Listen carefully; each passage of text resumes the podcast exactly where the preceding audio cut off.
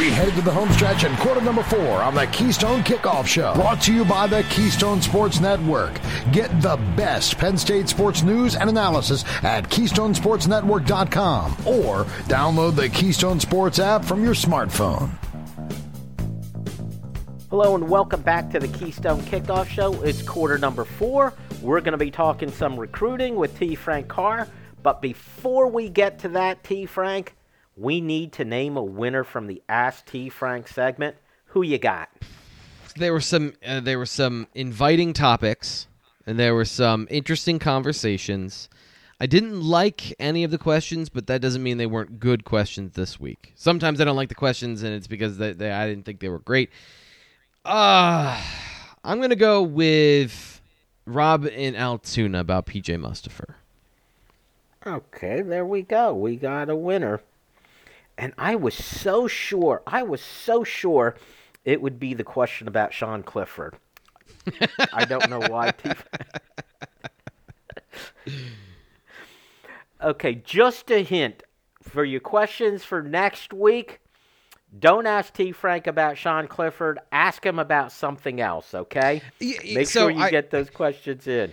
I, I, do a weekly mailbag show on the BWI Daily Edition, and uh, me and Nate Bauer, whenever we get questions about Sean Clifford, I say, "All right, uh, all right, Nate, it's time to play the hits." We get out our lighters and we just say the same. It's like it's like when you're going to a Beatles concert, or I don't know why I said the Beatles.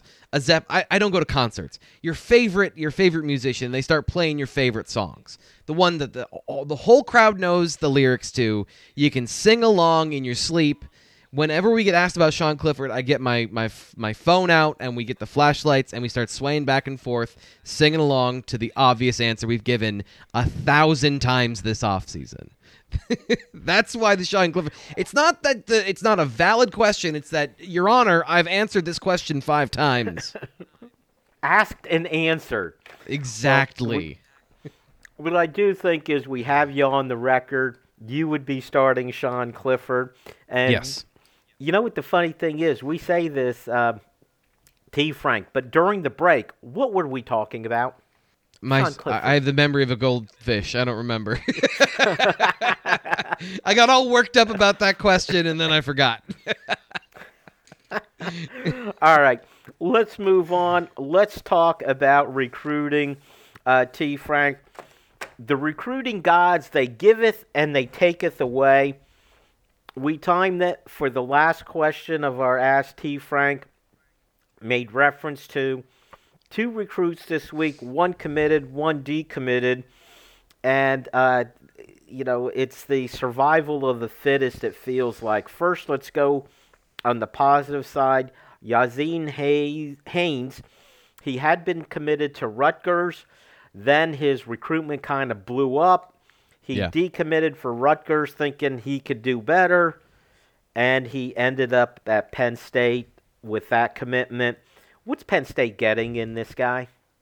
Speed.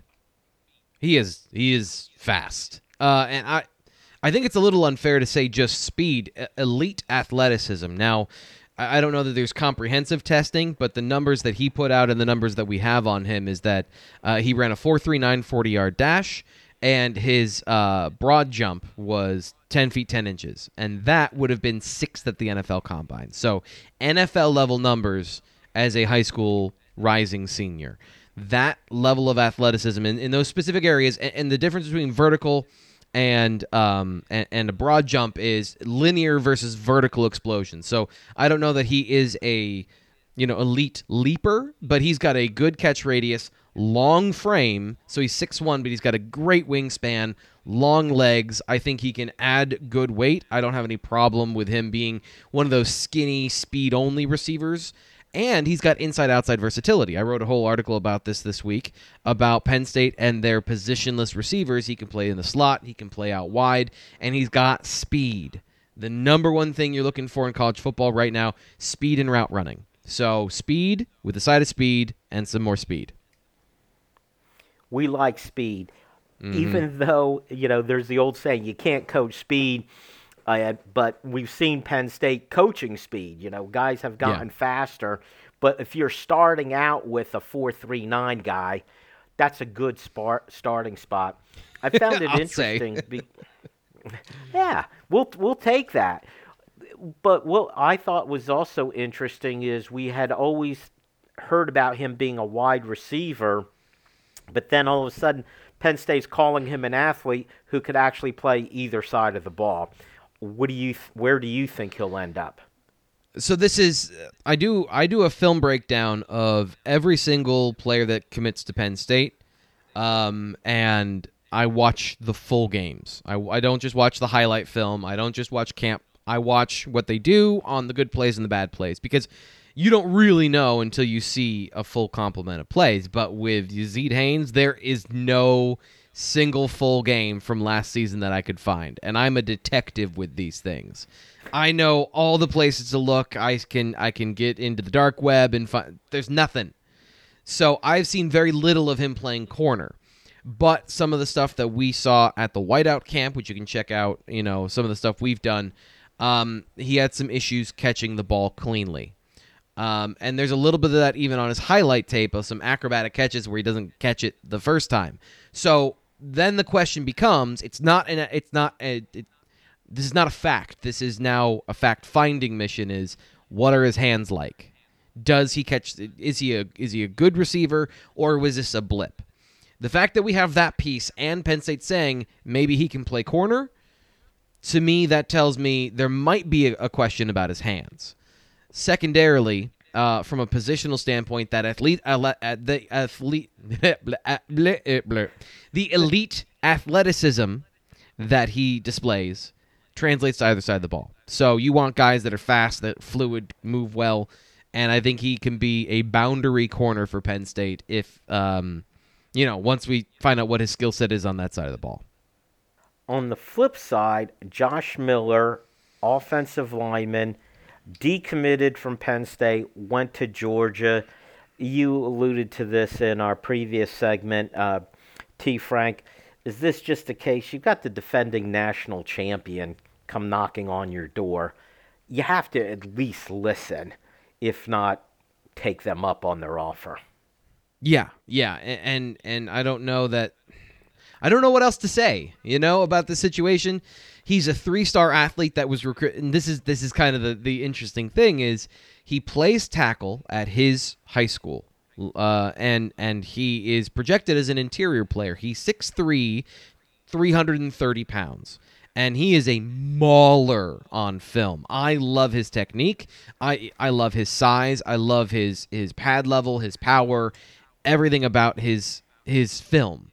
And so you say, okay, he's a three star that was recruited by Clemson, Penn State, and then finally Georgia got on board, and uh, that's tough to to. I mean, they're defending national champion that have players that look like him that go to the NFL players that have his skill set and his body type. When I talk to him on my show, and and I don't want to make again kind of like Yazeed Haynes and his his hands from one afternoon at Beaver Stadium. I don't want to make too much of one interaction, but I had him on my show. He's a fun dude. He's a very confident, self-possessed kid, and I asked him. Uh, you know, we have you as an interior lineman. Is that the conversation with you in Penn State that you're playing on the interior because uh, you play tackle in high school? And he he, dan- he danced around the question, but still made it clear that he wants to play tackle. Uh, to me, at least in that moment, and he looks like the guys that Georgia has put it in the NFL that play tackle. He is a mauler at, at the offensive line position. And I think that 6'3, 6'4 frame, 330 pounds, if he can clean up his footwork, he can play tackle. He might be a good right tackle. So is that a part of the opportunity at Georgia that they were selling him outside of Penn State, who's still going after linemen to play on the perimeter? And he would have been, if he goes to Penn State, purely a guard that's it. I don't. I haven't talked to him. I haven't asked him that question, but that would be the one question I would ask him to try and find it out was position important here too. That that would be interesting. Okay, June has, is a big recruiting month for Penn State. Everybody else also. Who are the other names that we should know who have been showing up at Penn State like over the last uh, weekend or two? T. Frank. So, and this is Ryan Snyder is is my guy, so I'm just giving you what he's he's told me and some of his information. Um, but guys that I think are important, I'll, I'll phrase it this way: targets that I think are important, the one that came to Penn State last weekend, Dakari Nelson. I think he's a striker. Everything I described to you in the show today about what you want from that position, I think that's his future. He's a safety. He's six foot three, round 200 pounds. He can run. He plays corner at his high school. So having that diverse skill set and potentially 210, 215 pounds in the slot, that's exactly what Penn State needs. He is a high priority target from Alabama. Penn State seems to be in a great position with him. We'll see what happens. I think his recruitment's going to go a little bit longer than Penn State would be comfortable with, but that's one guy that I think um, stands out right away that was at Penn State this past weekend. Now with Josh Miller decommitting, Penn State needs to get another offensive lineman and they need to get another tackle. They need to get Evan Link out of Gonzaga. Another guy that came to Penn State this past weekend for an official visit. Uh, his tape, he's good. He's a good athlete, good on the perimeter, good length, all those things. Is he the guy that I think Penn State, if in dream scenarios, could land in Samson Okunlola? He nobody is. He to me is the surest bet of all the prospects Penn State is talking to is, is Samson Okunlola. It is my colleagues have basically painted it as the longest of shots. They have a good relationship, but this is another guy that's being recruited by Georgia, Alabama, Clemson, Ohio State. Like all the schools want Samson Okunlola out of Thayer Academy. But Penn State has landed some five star offensive linemen. Can Phil Trautwein put it over the top? Evan Link is a must and then the, the shoot for the moon with Okunlola, but he's not taking his official visit to the fall. So Link is a must so that you can get that versatility back into this offensive line group to have a couple players that can play tackle and have the flexibility to play guys on the interior where you want to or where they might be best suited. So those are a couple of the guys I'd highlight coming out of this past weekend that to Penn State that I think are are either high priorities or must gets for the Nittany Lions an interesting name to me is this Elliot Washington, who's currently committed to Alabama. Yeah. Um so he's an interesting player. I started scouting him because I want to know what the deal was there as well. Five foot 11, 187 pounds. He's a physical player, violent, mean sort of corner. And I don't know what the situation with Alabama is, but here's my open question that I want to have answered: Does he uh, eventually become a safety? Because he is, he is tough. He's tenacious. He's got a good 100 meter time, so I don't uh, speed might not be an issue, but does he outgrow the position essentially? And if Alabama's looking for a longer, rangier corner and he didn't grow and develop into that, is that a part of their like are we going to keep him or we're not going to keep him? So I, I would say Penn State's in a good position there, and that's kind of a quick thumbnail scout of him. All right, very good, T. Frank. But that is it for quarter number four, and that is it for our show. Thank you all for listening. Make sure you join us next time on the Keystone Kickoff Show. This is Jen from Collegiate Athletic Travel. We've been offering travel to the biggest Penn State games for over 50 years. This fall, we continue that tradition in partnership with Keystone Sports Network with a trip to the Penn State Auburn game. Join us for charter flight, staying at the team hotel, transportation to and from the game, and even a great tailgate party at the stadium are included.